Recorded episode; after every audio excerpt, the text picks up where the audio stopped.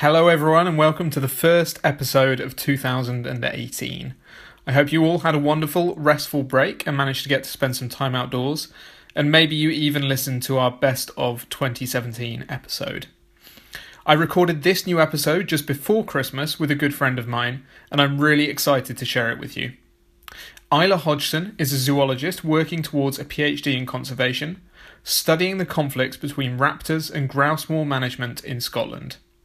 She is also a keen communicator, working as a freelance researcher for the BBC, and has just written her first book, Hidden Nature, which is all about British wildlife and where to find it, based on her blog www.wherethewildthingslive.co.uk. Isla is also the Associate Director for the UK's Youth Nature Network, a focus on nature, which aims to bring together and support young people with an interest in the natural world. In this conversation, we discuss the role of bravery, particularly for women, in the conservation sector, how she has built trust with communities who often have reason to mistrust conservationists, and her process and routine for writing a book at the same time as doing a PhD. The Wild Voices Project podcast tells the stories of the people saving nature. We're a part of Wild Voices Media, a global production team bridging emerging storytellers with aspiring environmental professionals. Find out more about us at wildvoicesproject.org. Learn more about the global community at wild-voices.org. Now let's dive in.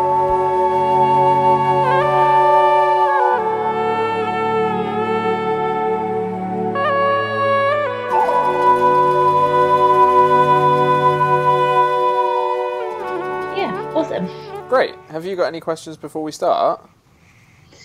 Uh, not really, no. Um, like the sound's okay and everything, and yeah, yeah, the sound's all fine. Yeah, and that's all grand. Yeah. Cool. Uh, no, I think I'm all right actually. Yeah. Okay, good. Well, let's uh, let's kick off then. Uh, this could take sort of anywhere between somewhere between an hour and two hours. It's probably going to be closer to an hour than two hours, but um, is that okay? Yeah, that's absolutely fine. Yeah. Cool. All right, let's get started. Awesome. Um, so I was wondering what the most memorable wildlife moment you've had this week has been. Oh, this week. Yeah. Oh. Um. Well, off the top of my head, um, there's some otters down at the River Don. So I've actually been in Aberdeen for the last week, um, which is very rare for me. I'm normally travelling kind of all over the place. So there's a river that I used to get to university, which is really, really nice. It's the, the River Don, and it's got a whole nature reserve around it. Um, and there's actually three otters that live there, and there's quite a story behind them. Um, so the first time I saw one was the mother, and that was about a year ago, and that was over summer. And then I saw the two cubs as well after that. Um, and they were a lovely little family, and I kind of managed to follow them all the way through the year. And it was just brilliant to see them. Um, and then we had a bit of a scare, so I noticed they weren't there for quite a long time. Um, and kind of as you're walking uh, along the river, there's like a big wooden boardwalk, and there's always loads of people kind of standing there looking over into the river. Um, and there's a lot of cyclists down there. And I actually bumped into this really, this really nice cyclist who'd been cycling that route for about 40 years. Um, and we were just chatting, and I said, "Oh, have you noticed the otters have gone?" Um, and he told me that unfortunately one of the the mother otters had been run over by a car mm. at the top of the road. Um, but there's a wildlife centre just out of Aberdeen, and they'd come and picked up the cubs who obviously had then been orphaned and were kind of rehabilitating them, into the wild, back into the wild again. Oh, wow. And when I was walking along the wooden boardwalk the other day, I saw one just kind of poke its head out of the bank and disappear into the water. So it's obviously been successful, um, which is really, really nice. So, so yeah, I would say that's probably the most memorable I've had this week, I would say. Oh, that's great. Otter is yes. always good. Yeah, yeah, and especially, I mean, I live in the suburbs of the city, but um, for people that don't know, Aberdeen's quite a small city, so there's a lot of traffic and a lot of people kind of packed into one really small space. So it's it's kind of miraculous that this little family of otters are so close to the action kind of thing. Um, and they're just not bothered at all. So people kind of walk very, very close to where they are and they'll come right up to the bankside and I've seen them very, very close. So yeah, it's pretty awesome. And they're visible in daytime as well, which is even more unusual for otters, right? Well, yeah, I guess it's generally kind of uh, dawn and dusk. So the benefit of this time of year is that when you kind of get up early-ish, it's still sort of dawn time. Yeah. So uh, I've had a lot of work to do, and I've been teaching this week as well. Um, so I've kind of been up and about in the early hours, just as the sun's coming up, and we've had we've had a lot of snow um, this week, but we've had really lovely like bright mornings and, and, and things. So yeah, so they just kind of slide into the water. These otters, you tend to see them kind of early morning time or late evening if you're going to see them at all. And um, they're very active, which is really, really awesome. It's really cool to see them. Nice. So, how do you make sure, if you're, you know, when you're teaching and stuff, how do you make sure that you get enough time for wildlife in your day or in your week? Um, so I suppose I have that walk, um, which it takes me half an hour to get into uni every day um, and back. So that was a really conscious decision on my part. Um, and I also I can't really sit still for that long, and I can't be trapped inside. So any opportunity that I have, I will go out. Um, I'm a bit of a nightmare in terms of getting work done or office work done, unfortunately, because um, I tend to I work really well in short bursts, and then I have to go and have a little bit of outside time. Um, so the university has some beautiful botanical gardens that you can go walk around, and they're always full of garden birds. And we get lapwings at certain times of the year, and um, there's lots of uh, insect life around there as well. Um, so it's really good just to go for a little walk around there.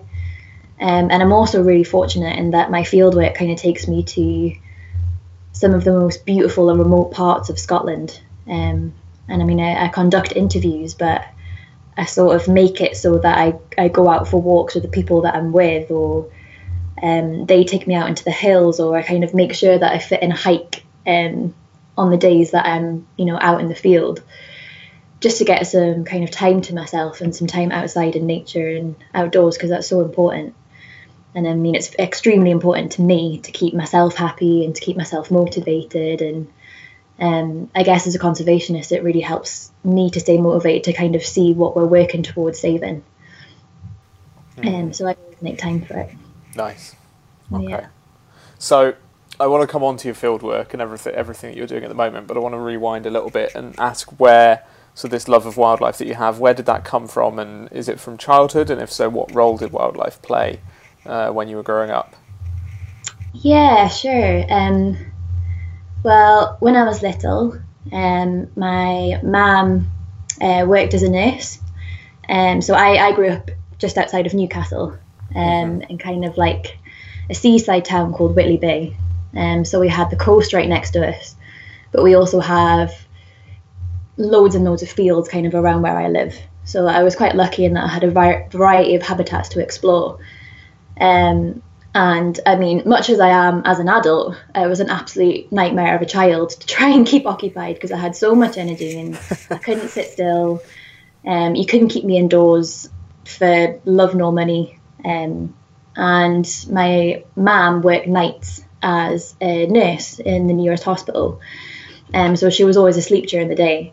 So it fell to my dad um, to have the kind of heroic task of keeping me quiet during the day, which was which was quite a feat. So he used to take me out into the garden or he used to take me out for walks. And my dad was a painter and decorator by trade, but he had such a love for wildlife and such a love for nature. I mean, he was a Queen Scout and he had a dream to be a park ranger. And he was one of those people that just just knows a bird call when he hears one, or he would uh, be able to identify plants and what plants were useful for when you were out kind of camping in the wild and stuff. So some of my favourite memories are kind of being out with him and just. Oh, I must have got under his feet quite a lot, but he was he was very kind and kind of answering all of my questions. Um, and just kind of showing me a respect of nature and wildlife as well, which I think is really important. So he always taught me how to maintain a distance or how to act appropriate, appropriately around animals and how to approach them so that it didn't fly away and be very quiet around them. Um, so I have my dad to thank for my love of nature and wildlife. And obviously, I used to watch um, documentaries when I was little. So I remember Steve Backshall and I remember David Attenborough, obviously. Mm. Um, and I kind of just remember watching them and just being like, I want to do that. Whatever it is they're doing, I want to do it. Um, so I'd always have had that love of animals for when I was very little. Um, and um, an avid sketcher and I used to lie on the carpet and just like sketch animals upon animals upon animals, just copying them out of books and stuff for just to keep myself entertained, really. Yeah. Um, and that's I'm very very lucky, and that kind of childhood passion has never really gone away. And um, I still love to learn about wildlife, and there's there's so much to learn um, as well, which I think is why for a lot of people it's a passion that continues right through their lives, because um, you never stop learning about it. Yeah. Can I go back to something that you said about your your father? So you, you said he was a Queen Scout. Yes. What is that? Um, I'm not entirely sure. I just know that he was one. Um, so I think my mom's going to hate me that I don't know this as well. Um, basically, essentially, he he was a scout, but I think you have to go through certain um have to do certain tasks and you have to get through certain badges and things to be signed off as a Queen Scout. So it's essentially like right. a normal scout but on steroids kind of thing.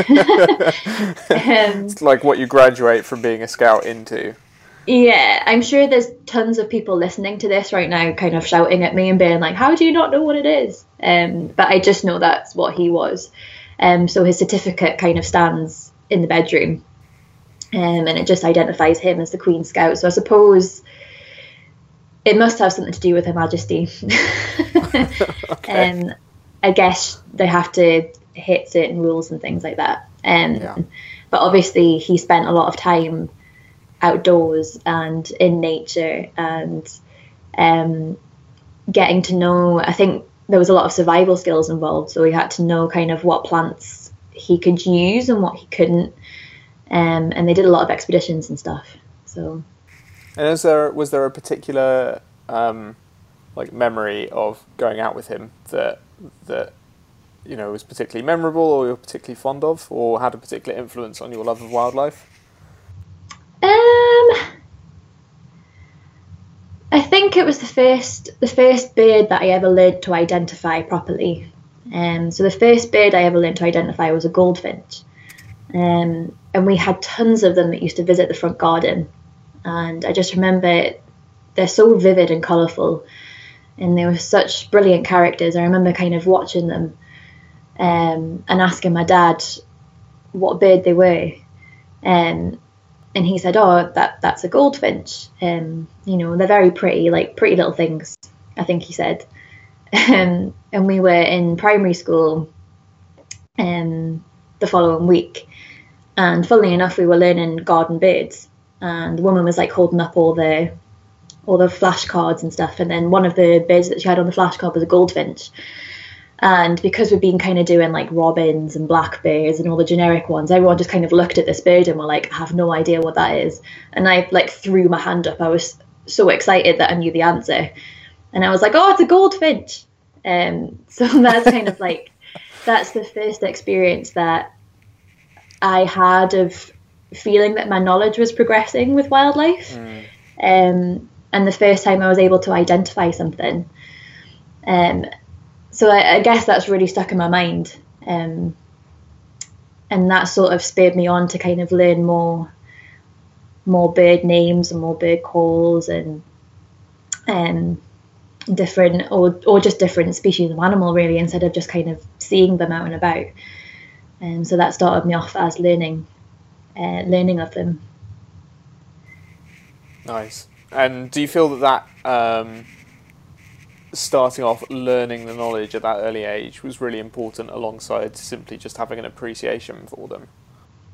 Oh yeah, definitely, definitely, because it, it kind of added an extra level to it, um, in that it wasn't wasn't just sort of like a hobby anymore, or wasn't just something that was out in the garden. It, it became something that had detail attached to it and meaning, um, and it always meant that I had a very a very active mind as a child. So I was always asking questions and learning more and more and more and more, um, and it gave gave just that extra level to that passion.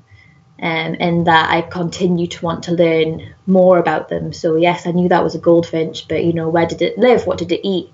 Why did it keep coming to the garden? Um, why was it the colour that it was? Um, and I think that's that's really important to have as a child is that sort of inquisitive nature and to keep your mind active.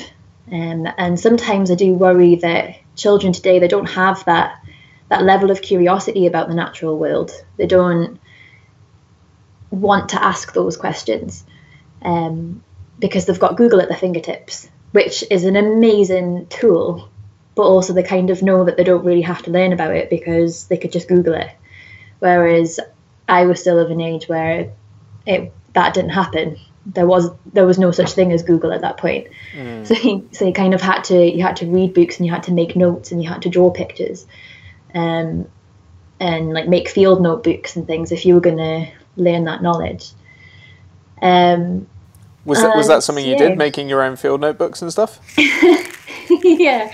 Um, so in my when my grandparents died, we kind of cleared out cleared out their old house, and I used to like fill you know, full A4 pads full of drawings and little sketches and notes. And one of, I guess this is why it's come full circle. I was very surprised when I, so I've written a book, but I was very surprised when I wrote the book.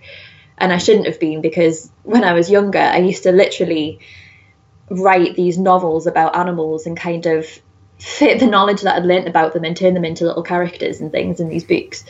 But we found them and they were just like my grandma had kept them all, and there were, you know, almost twenty of them just kind of stacked up like in one of our wardrobes um, of just these really crudely drawn pictures of animals, which I obviously thought were really good at the time. Um, and I tried to label them all, and it makes me it makes me laugh looking back on them now.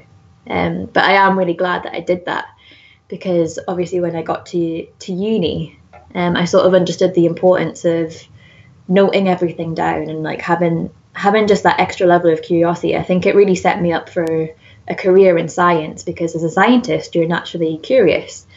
And you want to know the answers to many different questions and you have to think about questions all the time and really be excited about what it is that you're studying. So i think that really set me up for for my career actually is is doing all that kind of stuff and being really excited about the natural world that's really interesting, and the note taking as well is interesting because you know lots of people have different approaches to the quantity mm. of notes they'll take or the way that they'll do it. But is that is that kind of um, inclination that you had as a child towards taking lots and lots of notes something that you've carried into your academic career? Yeah, I think. I mean, it was my dad that sort of drilled it into me in the first place because he wanted to be me to be able to retain that information and I was really eager to. Um, so uh, note taking and picture drawing and stuff. And I mean, I've, i think I'm, I'm a very creative person. So when it came to going to uni and came to being a scholar, um, a lot of people would like write notes down on their, their laptops or on the computer, and I would always draw these like really elaborate kind of mind maps. And I think that's just how I learn best, is to sort of visualize things and like link things together on paper um, and draw pictures and take notes and put them in different colours and, and things. So I think from a quite an early age, I was very aware that that's what worked for me. And I mean, I did it all the way through my A levels and did it when I got to uni. Um, and I actually, I actually find it really therapeutic, is kind of writing down all the knowledge that you've gained and seeing it spread out and how it all links together and how works, how it all works together. Um, so I'm, really, really glad that I kind of figured that out very early on because it has helped me. Um, and it's helped me to kind of retain that information and help that stick in my head. So you so you moved to Scotland. Correct me if I'm wrong. For university at the age of seventeen, and it kind of gave you this chance to move somewhere that was a lot more wild than than even where you've grown up, right? Yeah, yeah. So I mean, where I'm from is very much the suburbs, um, so like kind of English countryside. And anyone that's been to Scotland will know it's a completely different kind of countryside.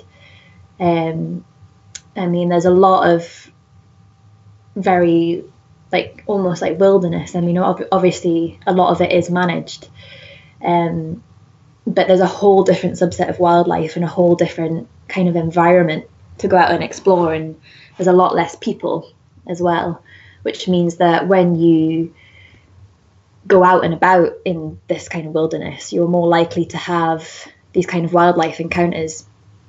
Um, and obviously, people like people might have heard of Scotland's Big Five, um, which is the big five species to see when you come up here. Um, and a lot of them are, you know, we've got the golden eagle, you've got you've got red deer, and a lot of them are very sort of magnificent animals. Hmm. Um, whereas I feel a lot of England's wildlife, although it's amazing and it's fascinating, is a lot more sort of hidden and, and, and very elusive and very shy. And then you can, I found in Scotland it was a lot more sort of, a lot more brazen, almost. Um, and yeah, you have to have a different skill set when you come up to to Scotland if you're going to kind of go out, out and about. Um, and obviously they've got the right to roam act as well, which is essentially you can go anywhere and you can camp anywhere that you want as long as you leave the area the way that you found it. Right. Um, so that makes a lot more spaces open.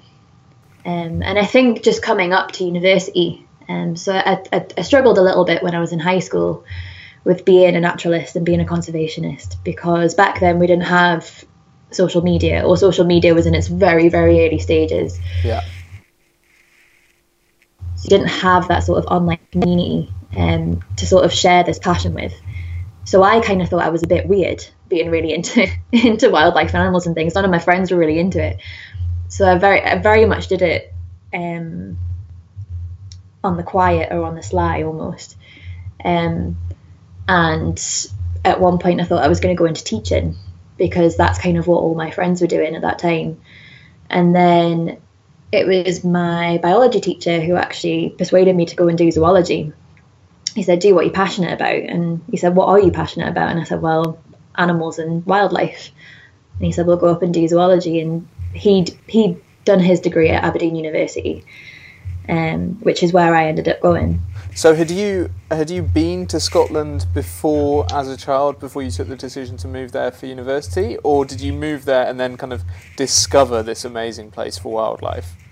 Um, so yes, we always went on family holidays um, up to Scotland. Um, we always booked holiday cottages and went for big hikes across the border and things. So I did know it fairly well, um, and I had some really good memories of living in Scotland, and it, and, and it was weird when I was applying to university. Um, I mean, it wasn't strictly a conscious decision, but I, I realised that all the universities I was applying to were all in Scotland. Um, I think I think just the the nature of it appealed to me. So Yeah. I was very into like outdoor activities and the availability of like th- go, things like going hiking or going surfing or you know a lot of them are very available to you in Scotland going kayaking and, and different things like that. So I guess that side of it appealed to me. Um, and yeah I'm, I'm super super glad that I came up here um, because I love it and it fits my lifestyle very very well. Um, you can if you if you want to if you want to escape you can literally drive I don't know an hour or two hours and be in the hills or be in be in the Cairngorms um, and it's just beautiful yeah so I'm very very pleased I came up here Yeah, I have a very strong affinity for Scotland myself. Um, Yeah. c- can I go back to something that you said a moment ago, which was that up in Scotland because the wildlife's different. You need a you need a different skill set if you want to get out there and watch it. What can you say a little bit more about what you mean by a different skill set? Yeah, I wouldn't say because the wildlife's different. I just say because the terrain's different. Um, so I guess you've got to have your wits about you. Um, the weather can turn at any point. Um, so especially, so I work with birds of prey, which some of the time you don't have to go so high, but other times you do. Um, and you have to hike up these mountains, and a lot of the time you don't see anyone for a long, long, long time, and you don't have signal either. So you've really got to plan where you're going. Um, I mean, watch the weather forecast because things can turn very, very quickly, and suddenly you can't find your way back down, or you get lost, or people don't know where you are. Um, so so things like that, being able to navigate, being able to cope in the in the wild, always being prepared. So in the back of my car, I always have a tent and a sleeping bag and an extra set of warm clothes just in case I do get stuck anywhere. Because mm. um, a lot of the places that I do go are kind of down little single track roads where often you don't see another house for for miles. Um, and you don't have any signal on your phone and all this kind of stuff. So I guess what I mean is that you've you've just got to have that little extra level of preparation when you go out wildlife spotting in Scotland or working with wildlife. Because um, if you want to have those encounters, you do have to go to the. Sometimes you do have to go to these very remote places, um, and kind of have your wits about you a little bit more. Um, I mean, that being said, Wales is very much the same or some parts of Wales are very much the same, and you can go to some parts of of England, for example, that are quite similar. Um, so yeah, so I just uh, I guess yeah, with Scotland, kind of like my dad, you have to always be prepared. yeah.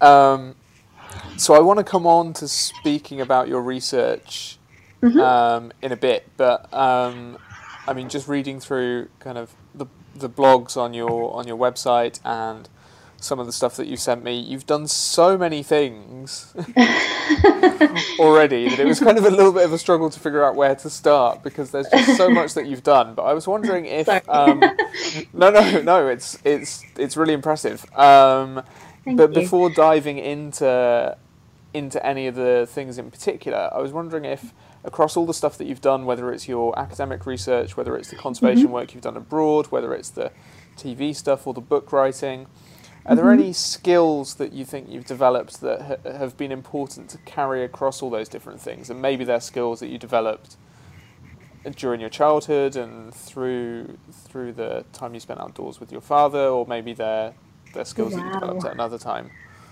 Oh, lots, lots of stuff. okay. Um, I think the main thing that I learned when I was younger and going out with my dad, which is really important, and I kind of touched on this before, is a respect for wildlife. So, so yes, it's incredible, and it's exciting to see something, um, but also you have to remember that it's they're living things. They're not something to kind of go and rush over and go and encroach on its habitat just to get a sighting of an animal. Or, you know, if it doesn't want to be disturbed, if it doesn't want to be approached, then leave it be, respect that. I think that's something that my dad drilled into me from a very early age, and I'm, I'm really, really pleased that he did. Um, so he always taught, taught me animal etiquette. So how, how to approach. So you never approach a horse from behind is what he taught me. Yeah. He always he always taught me to offer my hand first to a dog before I stroked it because I had a habit of just running up to dogs and throwing my arms around them.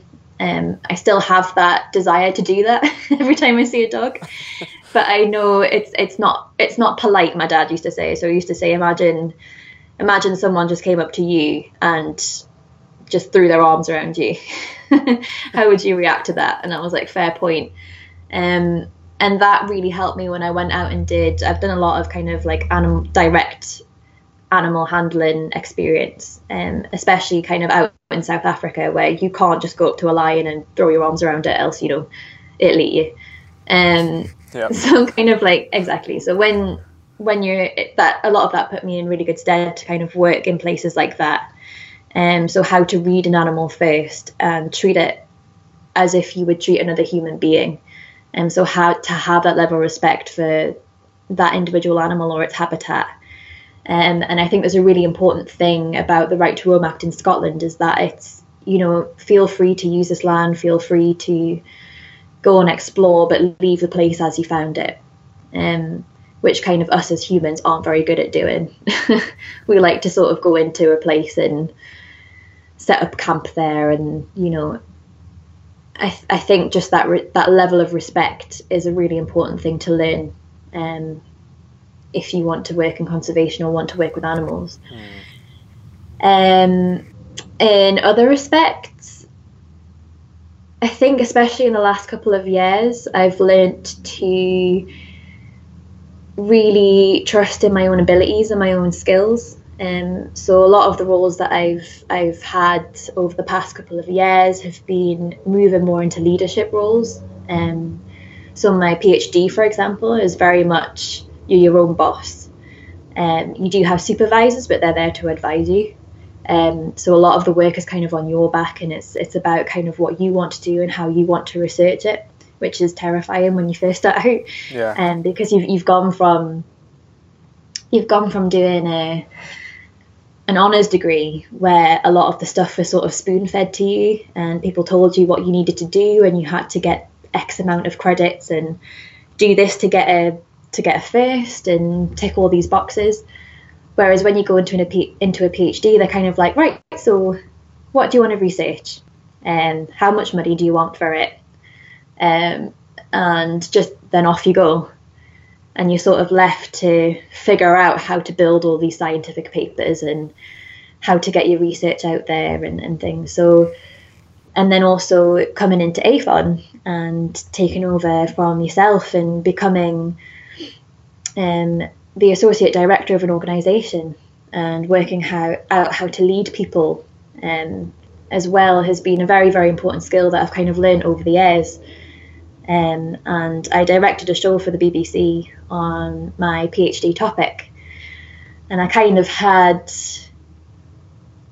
a lot of moments of self doubt during that. Um, so I kind of built up experience working as a researcher and um, in like factual programming, um, where you're, you know, being a researcher is kind of you do everything from communicating with the con- contributors and making sure that everyone's happy, but also making sure all the facts are correct. And you know, you, you're very much behind the scenes. Whereas when you're a director, you're kind of running the whole show, and you're working with people. So when I was working on the BBC show, I was working with people a lot more experienced than myself. And I had the those moments of self doubt where I was kind of like, oh, I don't think I'm I'm quite good enough, or you know, I feel too young to be doing this, and you've you've just got to kind of sit down with yourself and say, no, you you, you can do it. Um, you wouldn't be in this position if you weren't being, and you know, work out how to lead people without dictating what they're doing. Um, yeah. So, so I want to so I want to come back. I want to come back to the BBC program and talk mm-hmm. a bit more about what, what that was about. But mm-hmm. in, in the case of the BBC stuff and with a focus on nature and with, with your PhD, how do yeah. you make that transition from being in a situation where you know you've got more guidance into a position where you have to take more responsibility for yourself and do that leadership role, whether it's just leading yourself or whether it's leading a team. When you say you know you have to sit down and just have a word with yourself, what what what does that process look like? Does it look like seeking advice yeah. from other people, or how did yeah. you go about doing that? Um, so it's a mixture of a lot of different things. I think it's very important when you get into a leadership role to remember that you you you are still allowed to ask for help. Um, I think that's one of the things that I really struggled with is that I assumed when I got into these positions that people expected me just to get on with things and just to be immediately at that level. Um, but everybody has to work at it and everyone has to build their experience based on the relationships you make with other people.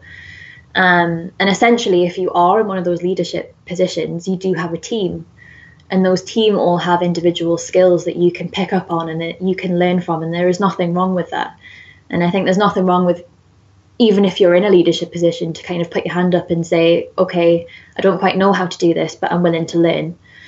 And then you'll build up that experience and that knowledge that, that you don't quite have.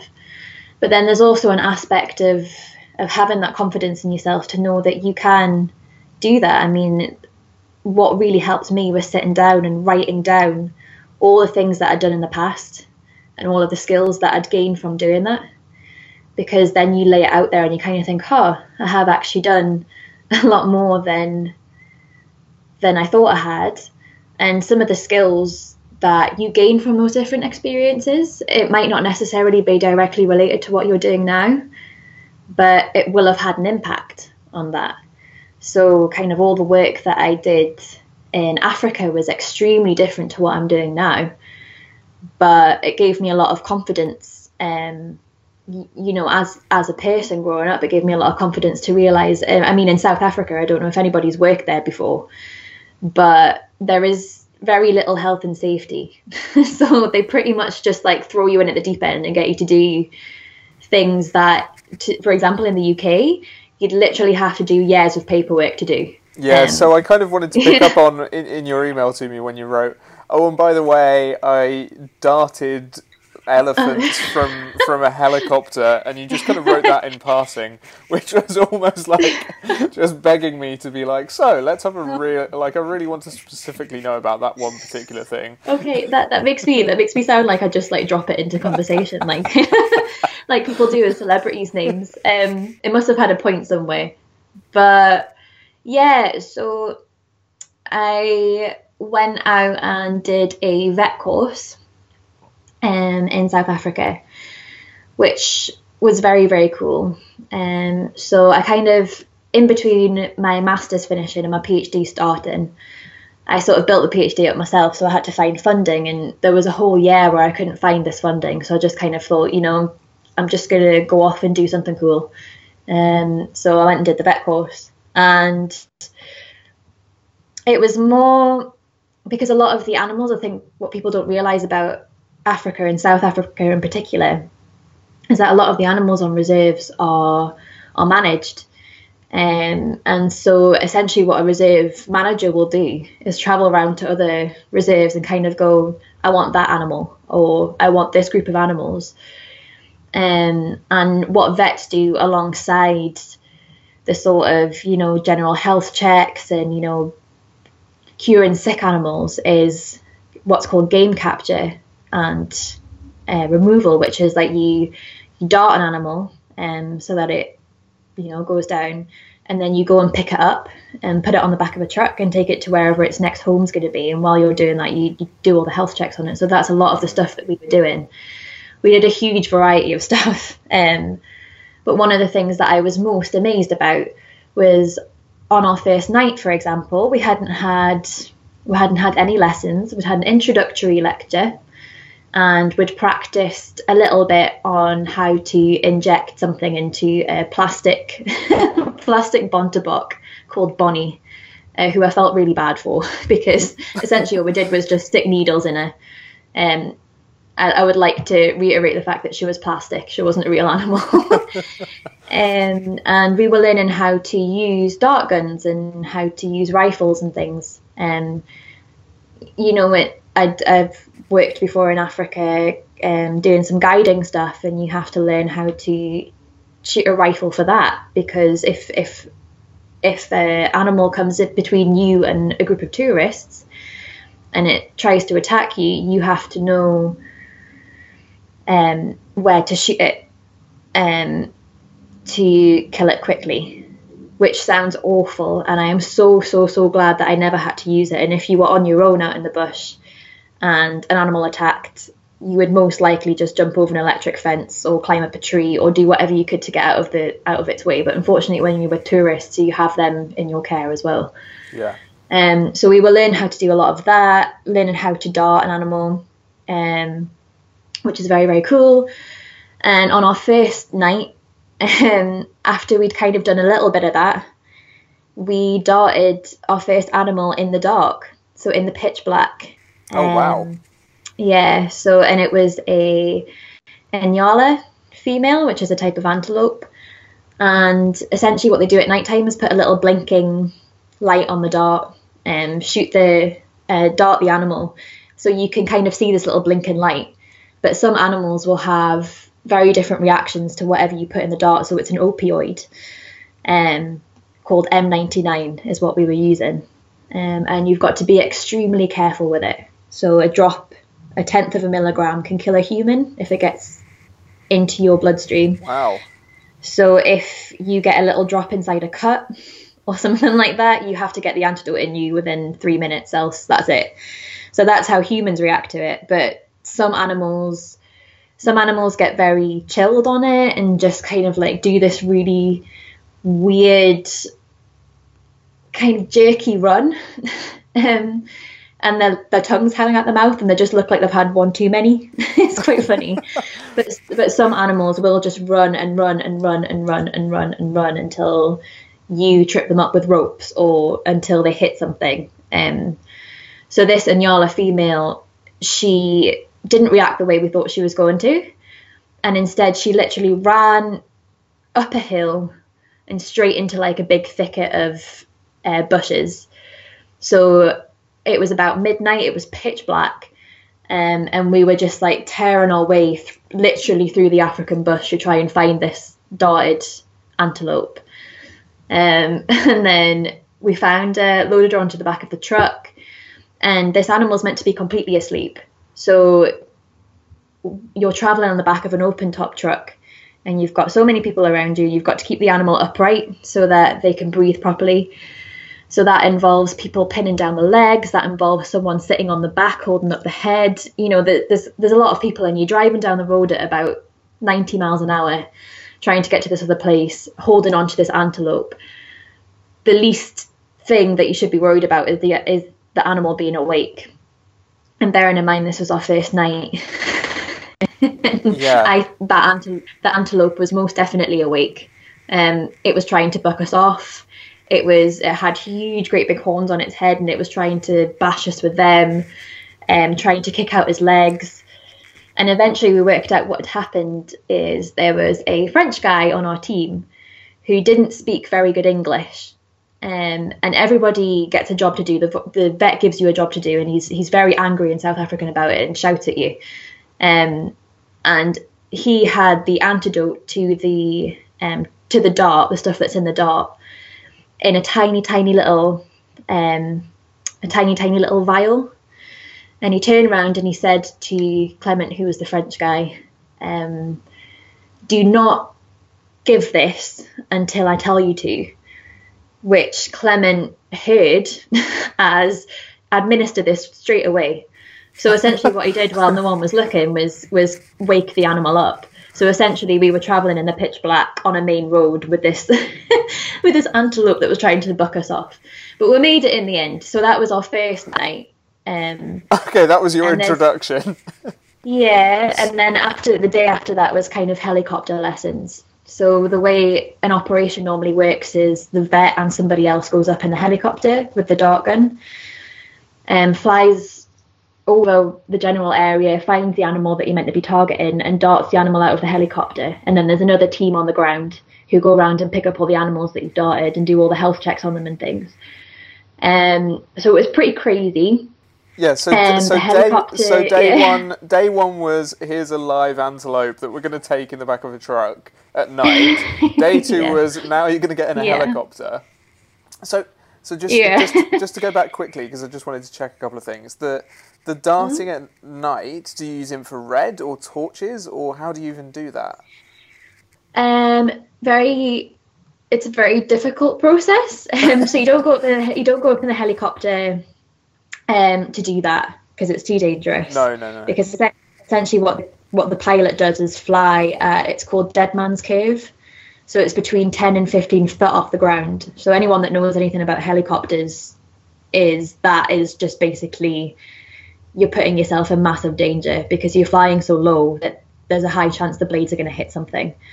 Um, so you have to have a very skilled pilot, but even the most skilled of pilots can't do that in the dark.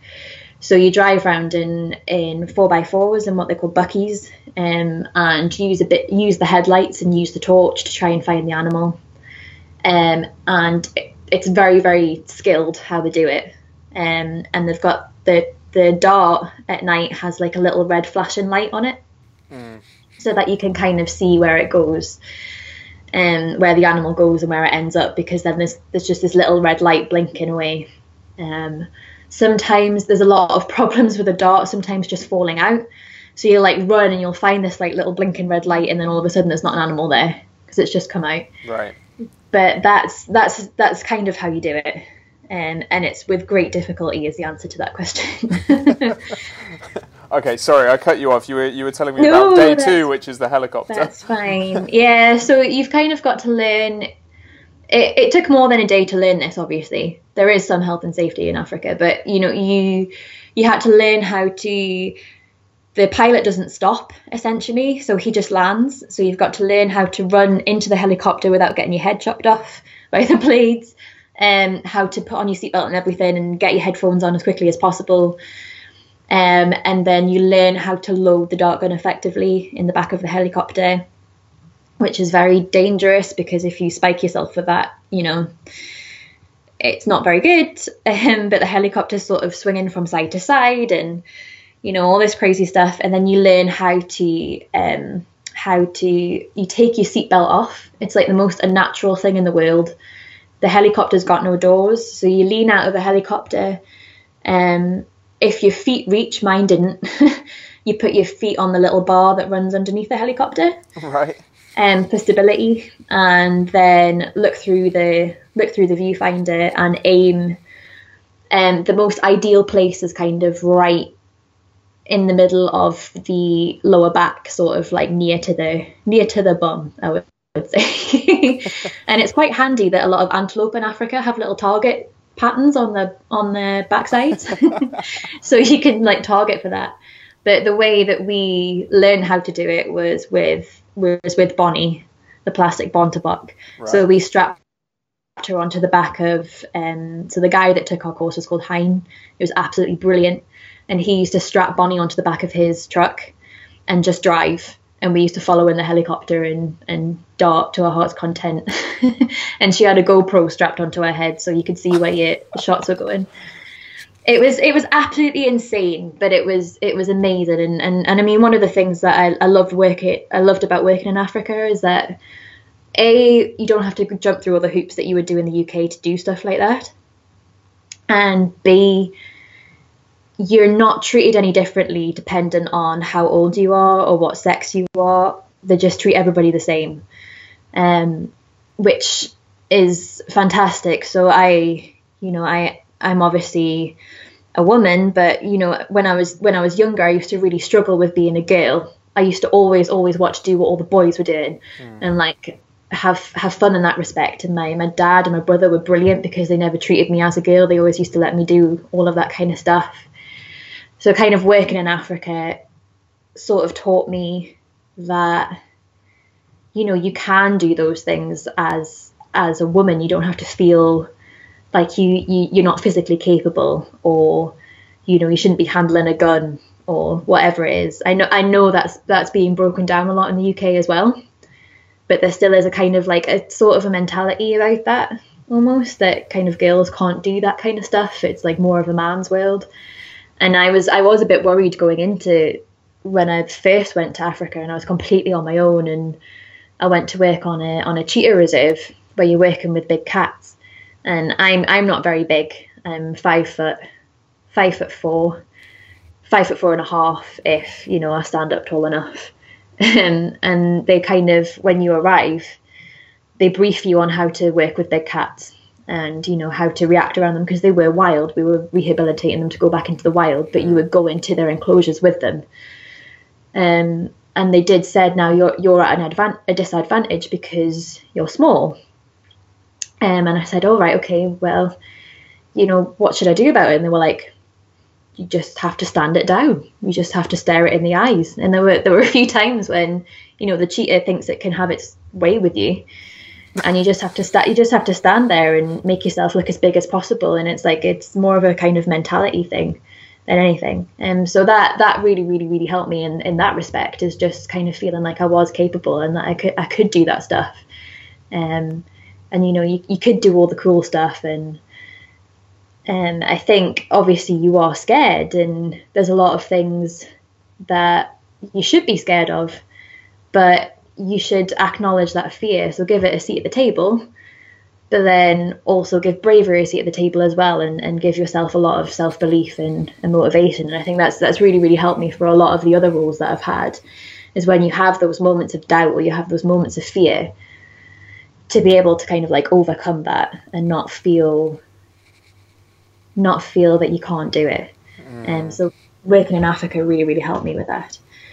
I think because you you were doing you were doing crazy stuff. You were doing insane stuff. Like one of one of the things we had to do was drop out of the helicopter if the ground team were busy, because someone has to be with that animal.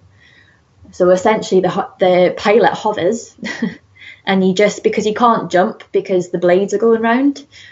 So you literally just have to step out of the helicopter. So step out into nothing, just land on the ground. um, and the first time that I did it. Um, I remember looking at the so the pilot turned around to me, um, and anybody that's worked in South Africa will know this. The men in South Africa they will treat you as an equal, but that also means they have no time for people who are scared, no time for people who are kind of who dither about. They want someone who's just going to go right. Yeah, I'll do it. Um, and they both kind of looked at me and went, "You're going to have to drop out." And one, two, three, and I didn't really even have time to think about it. I just had to turn around and do it. Um, and it's kind of like you're running on so much adrenaline, and then at the end of the day, when you're sitting around the braai and you're having having a few drinks and stuff, you do kind of think back on it and you go, I can't believe I just did that. so the so the helicopter's at like what 10, 15 feet at that point, or do they bring it a mm. bit close to the ground for you to drop out? Um, well to bring it, it depends on how nice the pilot's feeling. I feel like sometimes sometimes I like to test you and just see how far they could push you before you went. You just freaked out. Um, but no, they would they would go as low as they could, being right. safe. But it costs more energy and more fuel to land the helicopter properly. Um, yeah, yeah, yeah. So yeah, and you just got to hope that you don't land on like a rock or something. Yeah. I think it's really interesting what you said about giving um, giving bravery a seat at the table. So I definitely know I definitely know what you mean about um, about the yeah. height thing. I'm only a couple of centimeters taller than you. Um, um, and when I was in Indonesia for a year, you know, I didn't do anything as crazy as like jumping out of a helicopter to be with an animal that I just started. Um, but you know, I I pushed my limits um, and did stuff that I never would have said to anyone before I went that I that I thought I'd have been capable of. Um, mm. I listened to a really interesting podcast by someone else uh, a couple of weeks ago, uh, interviewing a woman who's a female firefighter, among other things, oh, in the US. And she talks yeah. a lot about bravery and fear, and she says that particularly for women, because of the cultural kind of associations yeah. that you were describing, that it's not mm-hmm. for girls or for women to be to be yeah. brave. She said a lot of the time it's not about telling people to change their relationship with fear. It's about telling them to change their relationship with bravery. Um, yeah. She also talks a lot about the concept of micro bravery. So rather than necessarily diving straight into the deep end and jumping out of a helicopter, she talks yeah. about kind of building it up through through yeah, micro of course. Acts. Of course, and there's there's a lot of um, I mean, there's a lot of stigma attached to saying that you're scared. Um, I think mm. it's it's not th- especially in our society, people expect you to be on your game all the time. And I think it takes a lot of bravery to say, I'm terrified, I'm not okay. Um, so I found it really easy to do all that kind of stuff in Africa, and I find it really easy to, well, not easy, but um, like obviously I had fear, but it was more excitement than fear. Whereas something that I can't deal with very well is um, is like heights, like re- like not jumping out of a helicopter, but like like upper upper Munro, for example, or like if it's a sheer rock face, I I suffer from vertigo, and it's something that I struggled a lot with because I hated it about myself when I would go up to tall places and I just couldn't do it. Like I, I couldn't go climbing, and I mean I I love outdoor stuff like that I mean, I, I, I used to surf a lot. Um, I'm going to get back into that this year, but and I go scuba diving and go for a lot of hikes and hill walking and all that kind of stuff. But heights is just something that I really struggle to overcome. And I think for a long, long, long, long time, the reason that I, I struggled so much with it is because I was not admitting to myself that I was scared. Um, I was spending a long time. I mean, I'm, I'm still not sure what it is that causes the dizziness. Is like, is it actual? I'm actually scared, or is it, you know, real vertigo? I've done a lot of research into it, and I've kind of tried to teach myself about it.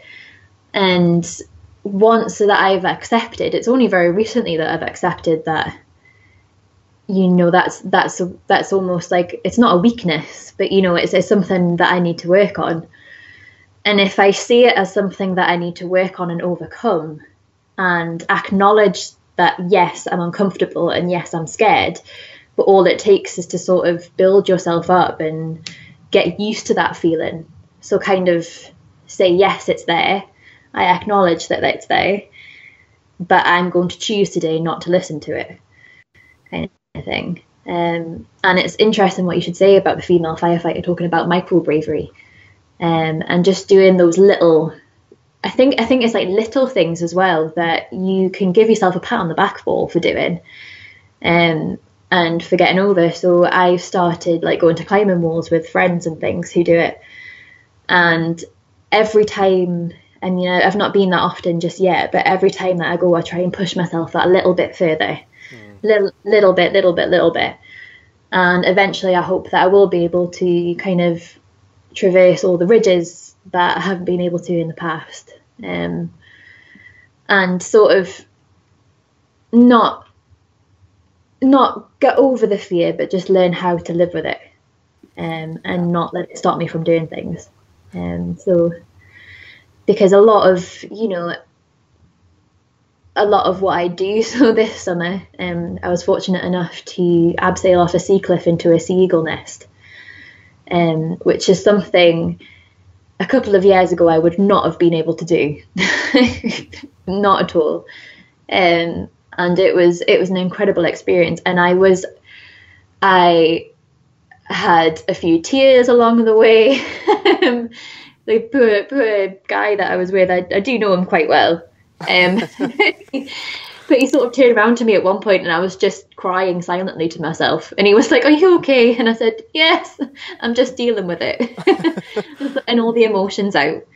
And I was so, so glad that I did it. And the, the feeling of like kind of like overcoming something like that is incredible because, you know, you, but also I think at the same time, it's it's okay to be brave sometimes, but it's also okay to listen to those fears. So when it was like it was going back to what I said about working on your own in Scotland, if you don't feel safe to do something, then you shouldn't be doing it. And mm. um, if you're not prepared or if you don't have the skills, like it's okay not to have the skills. It's okay to say that and to take yourself out of that situation. Um. So yeah. So there's a lot of, I think there's a lot of learning about yourself that kind of goes on when you go through situations like that and learning what your limits are and being okay with that.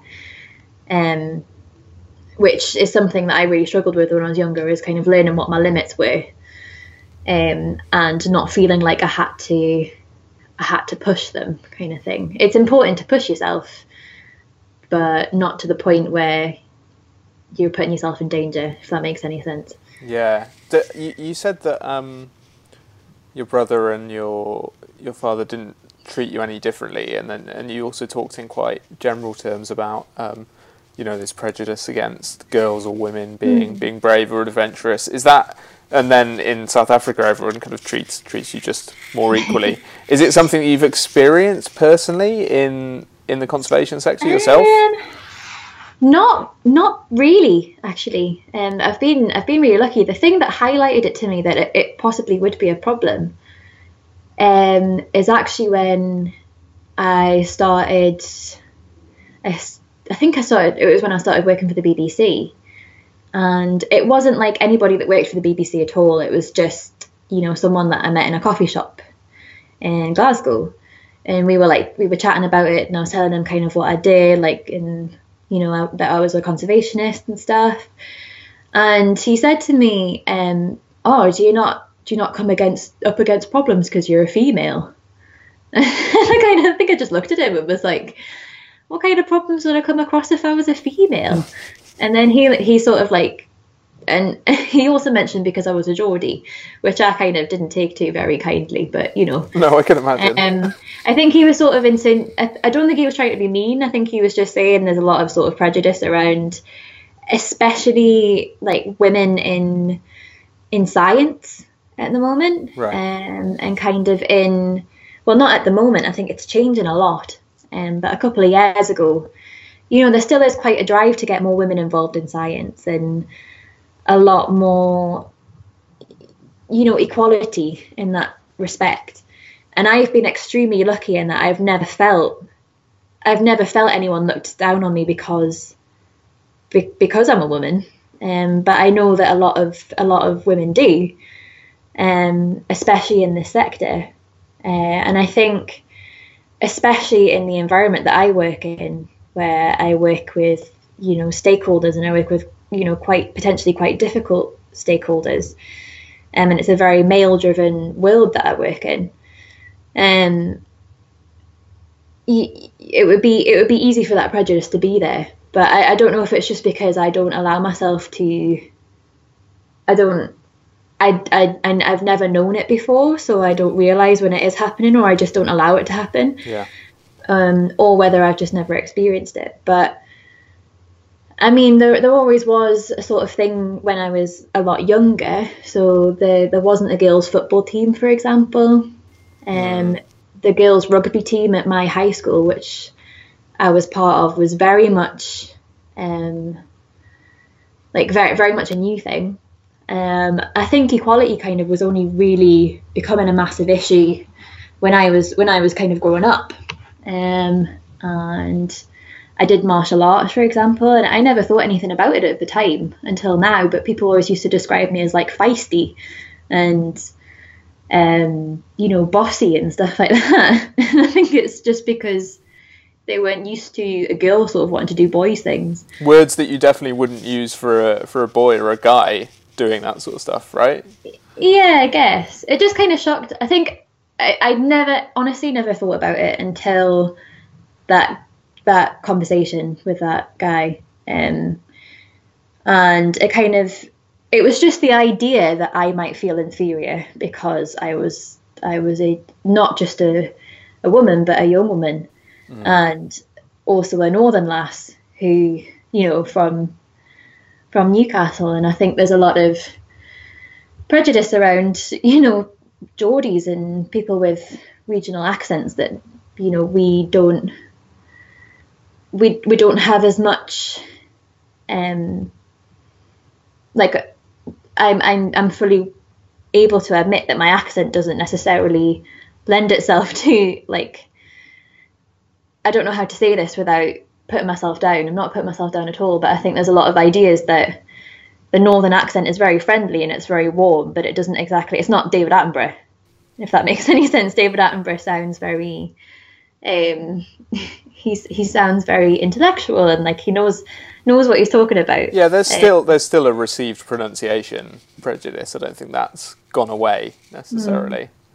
but it was more the kind of yeah it was more the sex thing that, that got me and I was I was sort of I just kind of said to him no I, I don't feel I don't feel like people are surprised that I'm directing a show because I'm a woman. And I've I've been really lucky in that I've just been surrounded by you know incredibly very powerful women. Like the producer of the first show that I ever worked on was was a woman. Um, and two of my supervisors who are very very advanced in their careers are women and very successful. And i've seen i've seen my supervisor in a room full of you know gamekeeping organizations and you know conservation organizations who are all arguing with each other just stand up and tell them that they're acting like children. Um, so i've never really yeah i've always i've i've been really lucky in that i've experienced that and i've had experiences in my life that have never made me feel that way. Um, and I do definitely, definitely think it's changing um, for the for the better. I think things are getting a lot more equal, and a lot less skills are um, are feeling that they they can't do that they shouldn't want to do certain careers because because of who they are. Mm-hmm. Um, but I think you know it is still a thing. So I got asked um, by a guy that I stayed with in an Airbnb. Um, so he's a school teacher, and he asked me if I would go to his school and talk about my career and talk about what I did. Which of course I said yes, of course. But he said I want you to put a spin on it because a lot of the girls in the class don't feel that they could do what you do. Um, so it's obviously still there. Um, yeah. But yeah, it's just yeah, just and obviously from from the male side as well. I think a lot of things are obviously changing into men feel that they can do they don't have to do the kind of manual labor and all that kind of stuff that they used to feel they had to do in the past and they can do more creative jobs or um, you know, work in professions that were. it, it, boggles my mind that this is even a thing. I, I mean, I, I'm a full advocate of being who you are and sort of, you know, going out and um, doing what you want to do and what makes you passionate, regardless of what your background is or mm. or anything. But you know, it's nice that that men can feel as well that they can they can do professions that in the past were maybe thought as more of a more of a lady's profession. Yeah. So I want to move on to um, talk about your research, which mm. you've hinted at, um, and I suppose there's a couple of couple of elements of it that I want to want to ask about. Maybe if you could just start off by briefly telling people what it's about, and then what I'm yeah. really interested in is kind of exploring a bit how you went about building up um, trust within a community where someone coming from your background might be might be very mistrusted. Right. Yeah. Um. Well, you'd have to ask my stakeholders whether I've built trust up with them. um, so my my PhD in very general terms is about something called conservation conflict, which is when you get two or more groups of people or organizations or whatever it is clashing over biodiversity objectives. So, a really good example, and the one that I work with, is the grouse management versus birds of prey conservation conflict. Um, and, you know, these things, I imagine it like an iceberg. So, on the surface, you know, there's this very real but very superficial dispute over, say, the illegal killing of an animal or the impacts that a species might have upon um, human safety or human livelihoods. Um, and that's kind of like the, the top bit of the iceberg that you see above the water and that's in the media and that everybody talks about and argues about. But then underneath that, you've got this huge, great big lump of other issues.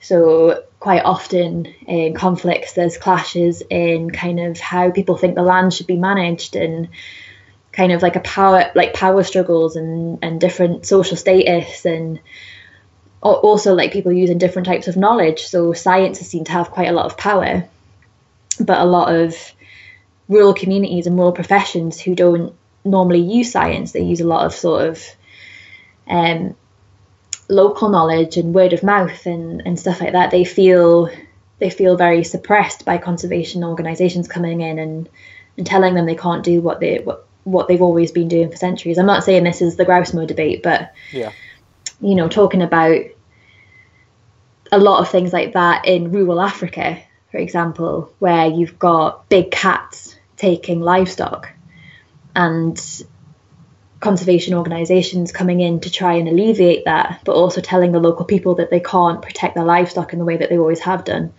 It kind of creates a bit of a a power imbalance there um, so there's a lot, lots and lots and lots of different issues that kind of underlie this surface argument. And my PhD tries to investigate what they are. Um, so, in particular, what is kind of unpicking what those underlying issues are for the grouse moor conflict, um, which has become, over the last couple of years especially, has become extremely contentious. And you know, there's there's a lot of, of different people involved at different levels. So you've got organisations involved, you've got people on the ground involved, Um, and a lot of what I do is working with people. Um, so it's very, very different to what I was doing for my master's project and my dissertation. So my master's project was on the habitat use of minke whales and um, I used GIS for that and it was very like what I would call hardcore ecology. Mm. But then as I was doing that, I got to know my supervisor, Steve. Um, and I, I came to realize this throughout throughout my undergraduate degree and especially working in Africa as well. I keep coming back to it, but kind of going to countries like that, and you, you, you realize that a lot of conservation is people. So a lot of the problems that you face are caused by people, and a lot of the solutions that you have to do to solve those problems are down to people. And so, as a conservationist, there is a certain aspect of it that you, you have to understand people and what drives their actions and what causes their behaviors. Um, and you know, it's it's it's all right not to agree with what they do, but it's also not all, not all right just to expect them to stop because you disagree with it. You have to use that understanding of where they're coming from and what their concerns are and you know what the drivers are behind their behavior to then sort of work on a solution together. Mm. Um, and the problem with the Grouse moor debate, especially, is that there's a huge amount of mistrust between all of those different sides. And it's just getting worse and worse and worse and worse. And I guess to come to your second question, myself as a zoologist and a conservationist going into a scenario like that, it's it was very hard at the very beginning to build up trust and to build up relationships with people. So I predominantly work with um, gamekeepers, landowners, people from the organisations, um, raptor monitors, um, and all. You know, it's it's such a, a controversial and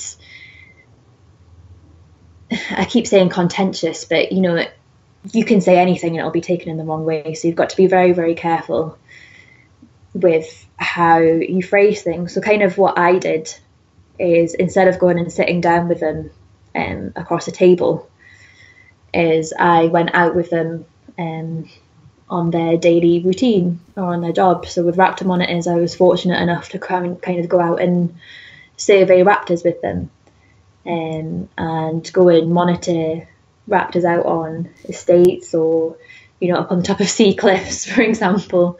Um, and you just kind of have chats along the way, and then with the keepers as well. I've never ever been exposed to shooting. I've never hunting's just something that I've never really done.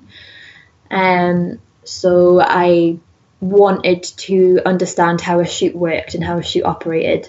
Yeah. Um, so I worked on an estate as a beater uh, a couple of times, but then I also went out with keepers on their daily errands and and and things, and just chatted to them that way. And I've made a point of going and visiting each person twice before we do the proper interview for my data collection so that they feel comfortable with me and they know exactly what my research is about and I know a little bit about them and where they're coming from. And then we just have discussions um, and everything is completely confidential and they you know they no one's location or no one's name is used or anything like that. And I don't ask them, you know, I ask them about illegal killing, but not in not in the sense of you know oh how many how many birds have you killed this year or anything like that. I I ask them why they think people might do it if they do do it, um, and talk more about their relationships with the other side, as it were, and why they've broken down and kind of what they see as the issues associated with it. So there's there's many many different issues that are associated with the kind of raptor debate which are you know land use conflict. So there's kind of been there's a general feeling that driven grouse shooting especially isn't acceptable anymore. Mm-hmm. Um, and you know there's a lot of talk about it's a very exclusive sport. Um, there's you know there's there's been quite a lot of ill feeling towards specifically driven grouse shooting Um, and I mean, this does stem from the illegal killing of birds of prey, which is still ongoing, which is, you know, predominantly why we try and solve these conflicts is to eventually have a positive outcome for the wildlife. But to do that, you first got to iron out all those creases and all those issues with the, you know, with with the conflict itself. And you know, I get told a lot of things that people have never ever talked about before, or they've they've never felt comfortable to to say out loud or to put their head above the parapet and, and things. And I, I really hope that my PhD will have some sort of practical application after this. Um, but the the argument's are really picking up heat at the moment. So we've just had the Grouse Moor Review group announced mm-hmm. um, in Scotland, which is looking into the the kind of looking into grouse moor management and its impacts and its benefits and um, how that relates to raptors and things. Um, and it is looking like licensing is becoming is very soon going to become a real, reality in in Scotland. Yeah. Yeah. Which yeah. would which would mean what exactly in practical terms? Just for people who might not be following this so closely, what would licensing mean for yeah. for grouse moors? So, so essentially, it means that right right now, um, that you, in order to own a shooting estate, um, it's not regulated, um, in any kind of you know official terms. So what licensing would mean is if an estate is found to be um, doing doing things illegally or having improper land management, such as illegally controlling birds of prey or using um, illegal traps or setting out poisons or anything like that, that they would have. So they would be given a license to shoot when licensing comes through, and then if there's any suspicion around that estate, that license gets gets taken off them, so they cannot shoot anymore. So it's essentially regulating um, regulating shooting or driven grouse shooting, especially. Mm. Um, and a lot of conservationists are very keen for this to happen because it's a form of regulation and it's more of a deterrent to do things illegally. But I think a lot of the shooting industry are also worried that it would be easier to take a license off an estate or to stop an estate from shooting than it is now. Um, and they're worried that a lot of things will go um, kind of off on suspicion rather than anything else. Mm. So it's yeah, it's interesting to work in, but it's also very it's very very difficult as well. Yeah. Um. The the the second yeah. element that I wanted to to ask about was about the the program that you ended up working on for the BBC, which was related to this topic or was on this topic and it was on this topic yeah and kind of a how that came about and b uh, what i guess we were you now let me get this right you were directing the program so what what what does it mean to direct a tv program because people kind of know what presenters do but um, yeah. director or producer is always kind of this mysterious title mm-hmm. that that's associated with tv programs yeah. or films and you're never quite sure what those people do so i'd be really interested to hear that yeah, sure, sure. So it was it was actually it was a radio program that I directed, but it's a very similar sort of very similar in some ways, but quite different in other ways. Um, so I've been working, I've been slowly building up experience, um, working freelance as a researcher for for TV mm-hmm. for like factual science programs. I worked on Trust Me, I'm a Doctor, um, and How to Stay Young and that kind of stuff. Um, but that was at the BBC in Glasgow. And when I started my PhD, I didn't really have much time to kind of keep going over and doing that stuff. So I did some work for, there's a small BBC in Aberdeen, which is for BBC Radio Scotland. Um, and they do produce Landward there. So Landward's a TV series about, it's kind of like Countryfile. Right. Almost. Um, so I did a little bit of work with them.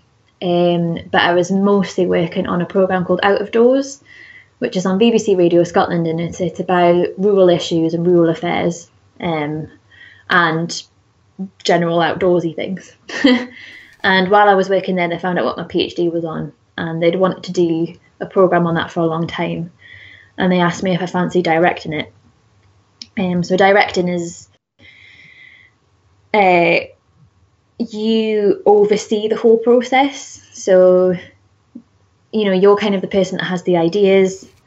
Um, you kind of work on putting a script together. You have an idea in mind for all the contributors that you want to be on the program. Mm-hmm. Um, you work on the script. You go and help it be filmed, and you you, you, you generally direct um, the direction that it's going in, and you have final say over kind of what the edit is and how it turns out at the end of the day. Um, so you're basically overseeing the whole process.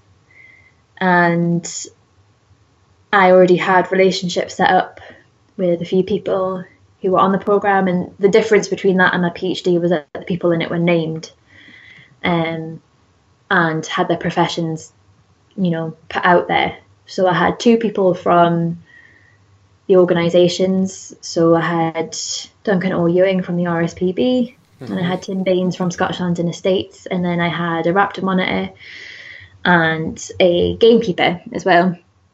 And I was very keen on just asking them all the same questions, exactly the same questions that you, you know, so that so there wasn't any bias or any difference. And what I wanted to get across was that the way a lot of people feel about raptor persecution and about birds of prey and working with the land and working outside and working eh, with nature and wildlife is very, very similar. So, sort of in a way, it lent itself to radio better than it would TV because you just heard the voices, you didn't see the faces. And I, I left it right until the very end to sort of reveal who they were. Um, and, you know, a lot of their stories were very similar about how they felt when they saw a bird of prey out in the wild, how they felt when one was killed. Um, you know, it was all feelings of frustration and upset and anger. Mm. Some of those feelings came from different places. So for the Raptor Monitor, it was obviously a very emotional tie, and for the gamekeeper, it was it was a tie to his profession. So he felt it put it made his profession seem a certain way and it made him very upset that people would still do that and risk putting other people's professions on the line for it um, and you know he he obviously did feel sad when a bird of prey was killed um, just because it was was a bird that he'd grown up with and that he was used to seeing on his estate. Um, and you know we talked about the problems and we talked about ways forward and you know it was it was a really really interesting process and, it, and it, it was a program that kind of sparked a lot of discussion when it came out which is what I intended it to do. Um, and I just wanted people to to see that there were there were different sides to it. And there's the conservationist side and there's that very personal link to birds of prey. But there's there's you know there's also the the the keeper in storylines and and um, you know based that people are people have their feelings based on personal experience and um you know not everybody is the same kind of thing um, so that's that's what I wanted to get across from the program and it was a very interesting process and a very eye-opening process and it took an extra level of trust from those people for me to sort of not manipulate it so that it sounded a certain way. um, can people still? It, yeah. Sorry, I was just going to ask. Can people still mm. listen to it somewhere? Um, I don't think so. I think it's I think it's mm. off iPlayer. Yeah, it was it was a year ago. Right. And I think I think they only last for a month. Um, but I mean, I'm, I am hoping in the future to do similar similar things. So fingers crossed. fingers crossed. Um, um, but so, yeah, it was good. So, uh, as if everything that we've discussed wasn't already enough, um, you're also publishing a book next year as well. So, I was wondering if you could yes. say a little bit more about the book that you've been writing alongside your PhD. Uh, yeah, I can. Um, it seemed like a really good idea at the time, and then a year later, no, I'm, I'm joking. Um, so when I started my PhD, I also started a blog called Where the Wild Things Live, um, which I still have. and I need to get back on, but I've had a lot of stuff on, so I haven't really been keeping on top of it. But it started out as a kind of way. I was sick of people telling me there was no wildlife in Britain, for starters, um, and I just kind of wanted to show people that you didn't have to be, you didn't have to have a degree, you didn't have to go on huge treks or do crazy things to see wildlife. Um, so it started as kind of like just showing people what they could see in their back garden or just out and about. And my experiences just kind of going down to Seaton Park. And I mean obviously there was bigger adventures on there just because I'm very lucky in that I get to do them um, but that's how it started and then I got a email through from a publishing company called Pen and Sword who asked if I would like to turn it into a book um, to which I kind of thought about it for a while and thought, is this a really good is this a good idea? And then I just thought, why not? you know, um, I love having a social life. um, so so yeah, but it was it was definitely the book has been a complete labour of love, um, and I just got to write about. I, I find what I work in is so. It's it's very important work. That is what I do, um, but a lot of it is human related.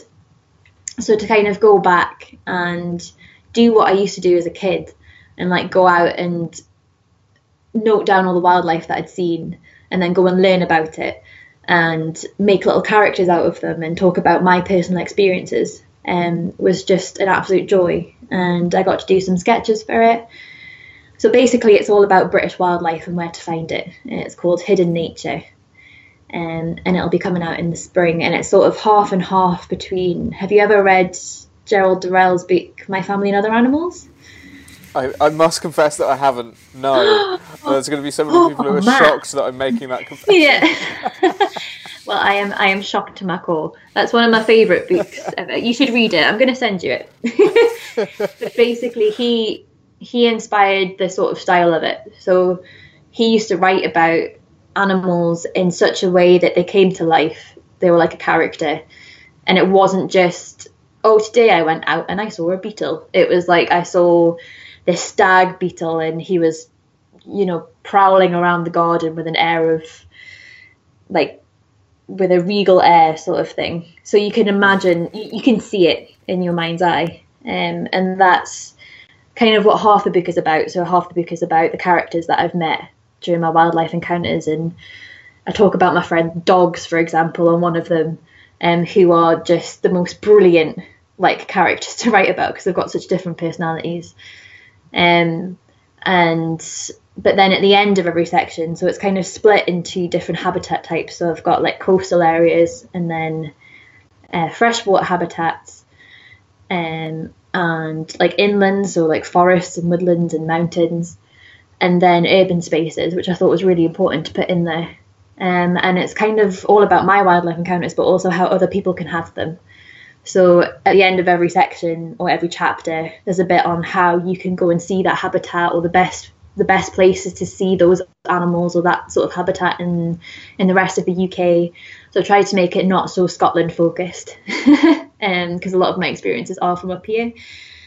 But also, it's got that sort of element of etiquette in it. So how best to do this sustainably, or if you find a seal pup abandoned on the beach, what to do, or what to do if you find a hen harrier nest. And then, you know, it's got a very important message to it um, which sort of changed as the year went on because I think a lot of people, and I've, I've found this through the work with AFON as well, is that a, a lot of young people like myself have realised this very, it's a very horrible feeling, but it's a very empowering feeling as well. Um, in that we're losing our wildlife so quickly, and in Britain especially, that's why that's why the book's called Hidden Nature because our wildlife's so elusive and shy, and a lot of it's not very you know, you'd notice if a rhino was kind of stomping about your back garden, but you know, a lot of our wildlife is very small and hmm. um, hidden most of the time. So we don't realise what's disappearing until it's disappeared or until it's declined. And we need to be doing stuff now to save it. But I think that all starts with rediscovering it and discovering what you redi- rediscovering what you um what we have and what we need to save. Um and being you know get almost getting that kind of childlike passion for it again. Um so that that was sort of what was behind the book and trying to persuade people to get into conservation no matter who they are no matter how much time they've got there's always a little bit of something that you can do um, and it was very it was very important for me to write the book and I've, I've really really enjoyed it so um, we'll see how it translates when it comes out um, Nice. but yeah it was it was it was brilliant to write it in a nice a nice change from a very sort of a very intense PhD, I should say. Can I ask a little bit more about the writing process? How how did you fit that in? What was like? Did you did you do did you aim to do sort of a thousand words a day? Did you do it at like a particular time of day? What was what was your kind of regime around the writing? So at the very beginning, a lot of it was having a little bit more experiences. Um, so going out and finding the subjects I was going to write about. I had a lot of things in mind, but there were still some things that I wanted to go out and experience. Um, and just gathering together all the information that I possibly could um, and making sure that all the information in the book is factually accurate. That was really important for me. I didn't want to write stuff and then someone read it and it be incorrect. Um, so I spent a lot of time doing that and researching the book first. And then at about May time or April, really, this year, I planned it out and um, did a timeline. Um, so I decided I wanted the coastal section done by this point. I wanted the urban spaces section done by this point. And for the last the last summer just gone was absolutely insane. so I was on a lot of field work at the time. Yeah. So I was getting up super early in the morning, doing some writing in bed with breakfast, driving however many hours it took to get to the stakeholder, spending all day with them, and then coming back in the evening and, and writing up the book then. Wow. Um, and I have I have my my family and my friends and my boyfriend to thank massively for keeping me sane during those times. but it was it's it was definitely worth it. I think it was something. I'm a very creative person, like I said earlier. Um, I'm not very academically minded, even though I'm doing a PhD and I love my PhD and I'm very passionate about that. Um, there is a very big creative side to me as well, so it sort of allowed that to come out, and it also allowed me to go and have adventures, which you know, how how could you not want to do that? and I felt I felt very lucky to have the opportunity to go and realize that sort of love of nature again and get back into that side of things because I've been in academia for such a long time. So yeah, it was really good. Good. Um, could you a tell us when we'll be able to get hold of your book, and b have you got any have you got uh, anything from it you you you want to or you're able to share? Give us a sort of to whet our appetite. Um, so the book will be out um, in spring this year. I don't know the exact date yet, but it's looking about March around that time. Okay. So a nice springtime book. And it's called Hidden Nature. It is called Hidden Nature, yeah. Okay. Yeah. Um, so I can. it's dedicated to my dad, um, because you know he is the reason why I'm into all of this stuff. Um, but there's a line in it right at the very beginning, which I'm just trying to just trying to find in the document um, that I've got here. Um, so I, I kind of finished the foreword or introduced the book by saying, um, in such a dangerous time for the natural world, when it is threatened from pretty much all sides, we all have a responsibility to protect it. In a way, we all need to become conservationists, whether you're a zoologist, a farmer, a builder, a student, a journalist, or just someone with a little bit of time on their hands. Because, you know, if we don't know what to save, how do we know what we'll stand to lose? Um, so that that is the beginning of it, and that carries a message through into my PhD as well. Um, so I get asked a lot of the time, you know how I think my side of conservation is only just becoming realised as extremely important is working with people and working with stakeholders who you might not necessarily agree with, um, which has been something that I've had to learn is how to um, put my own values aside and um, to, you know, as, as a scientist, you should be objective. Um, and some of, you know, some of the opinions that you know, from all sides that I hear, I, I don't personally necessarily agree with, but you know, I, I recognize that I have to work with them. And I get asked a lot, you know, how can you call yourself a conservationist when you work with, you know, when you work with gamekeepers or whatever? And and my answer to that is, well, in a like like it says in the book, in a time where it's so dangerous, it's such a dangerous time for the natural world. And you know, nature when it as it's declining, it's not going to wait for us to sort out our differences. It's not going to hang about until everybody's like geared towards conservation to decline. It's declining now. Um, and the more people that we can encourage to take on conservation measures or become conservationists or become wildlife managers or whatever it is that they they are, is a step towards saving the wildlife that's declining at the moment. Um, so yeah, so that's kind of that is the hidden message behind the book, and that is why I do what I do. Um, and especially the work with AFON as well is to try and inspire young people as well and connect young people across the across the UK who are who are like me, who are passionate about nature and, and conservation, but also to communicate to people who aren't, um, and help them see just how amazing our wildlife is. Yeah, the AFON stuff was was what I wanted to ask about with my with my final question. Actually, so um, you hinted at this earlier that when you were a teenager, your yeah. your love of wildlife maybe not maybe not fell away, but was something that was less easy to be kind of public about or open about because you didn't have a network of young people around you who shared that interest. So I was wondering if you could say a little bit more about what role you see a focus on nature playing com- for mm-hmm. young people compared to what it was like when you were when you were growing up? Yeah, so I have been very lucky and I've, I've grown up in the time where we've gone from social media just being kind of like Facebook and Bebo, if you can even remember, if you can remember Bebo. and it was just about like putting stupid pictures up and messaging your friends when I was, you know, a late teenager.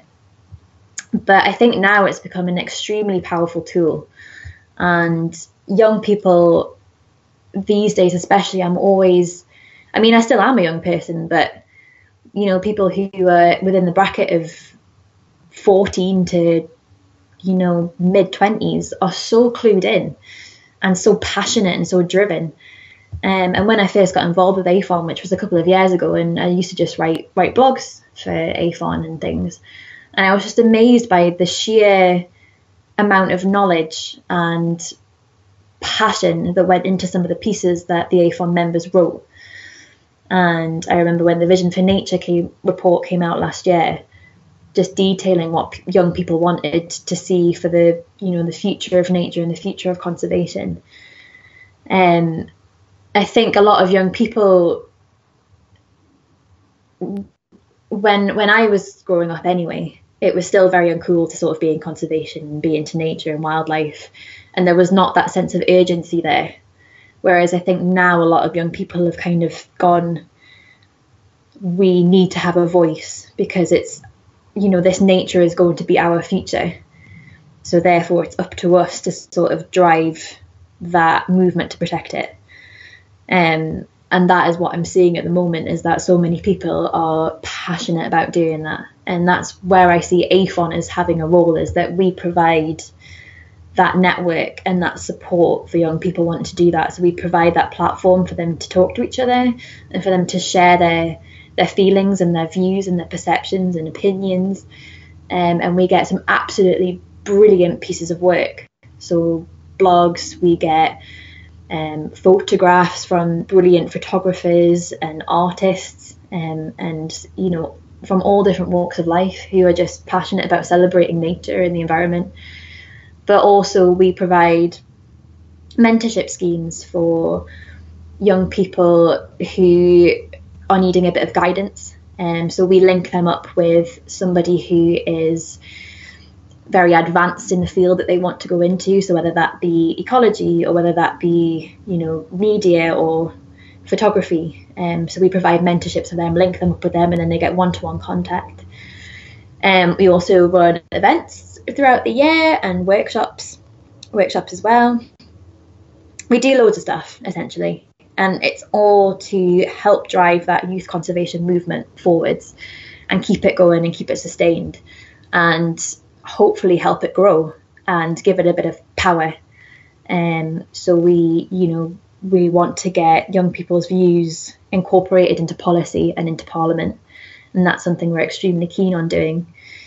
Um, and yeah, just providing that platform and the network for young people across the UK who, regardless of what their background is, regardless of whether they want to do a degree in it or whether they have got a degree in it or whether they're doing that for, the, for, for their profession, or whether it's just something that they're really passionate about. We want them all to come together because I do believe that, you know, we are stronger together and we can have an influence and we can have a change on our future and on the future of wildlife and it needs to be done now. And we need to put things into place now. So that is the role that I, I see AFON AFON playing and I'm absolutely ecstatic to be part of a team that is helping to do that. Um, so we have a really, really awesome committee um, who are very passionate about what we do. Um, and yeah, I'm very, very excited for the future. Cool. I think that's a fantastic place to wrap things up. um, unless, of course, there's anything that you wanted to say that I haven't asked about or anything additional. Um, well, we've covered quite a lot, haven't we? we've covered a lot, yeah. yeah, I'm sitting here now and it's dark. um, but the yeah, I think just in terms of the AFON stuff, just really quickly. Yeah. Um, for anybody who's hoping to join, um, you can go and check us out. We're a focus on nature on all social social media. On Twitter, we're AFO Nature. Um, and at the minute, we are going through quite a transitionary period. So um, the website's getting a revamp. Uh, our mentorship schemes are being updated, and we're working on getting a lot more projects and events and workshops out there. So at the moment, where you know we are changing a little bit, so just for people to bear that in mind when if they do go to the website or um, or they do want to join us just to just to keep that in mind. But we welcome everybody with open arms, of course, and encourage people to get involved in the debate. Um, and or debates that we have or get involved with our blogs or just get their voice out there and get connected yeah yeah and there are there's a yeah the mentoring scheme in particular i think there's a huge pool of excellent mentors mm-hmm. including yours truly now. yes, exactly. Available. If you want to be if you want to be mentored by Matt.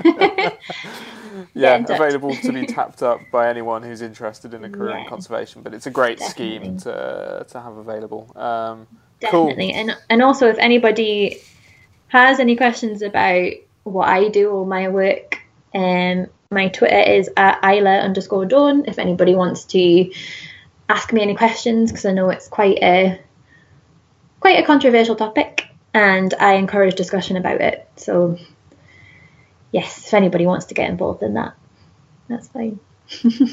that's great. Okay, thanks very much, Isla. No worries. Thank you for thank you for having me. I really enjoyed that. I really hope you enjoyed that conversation, and you can find more of them at wildvoicesproject.org, on Twitter at Wild Voices Proj, or by subscribing to the podcast in iTunes or Stitcher. Thanks very much, and until next time.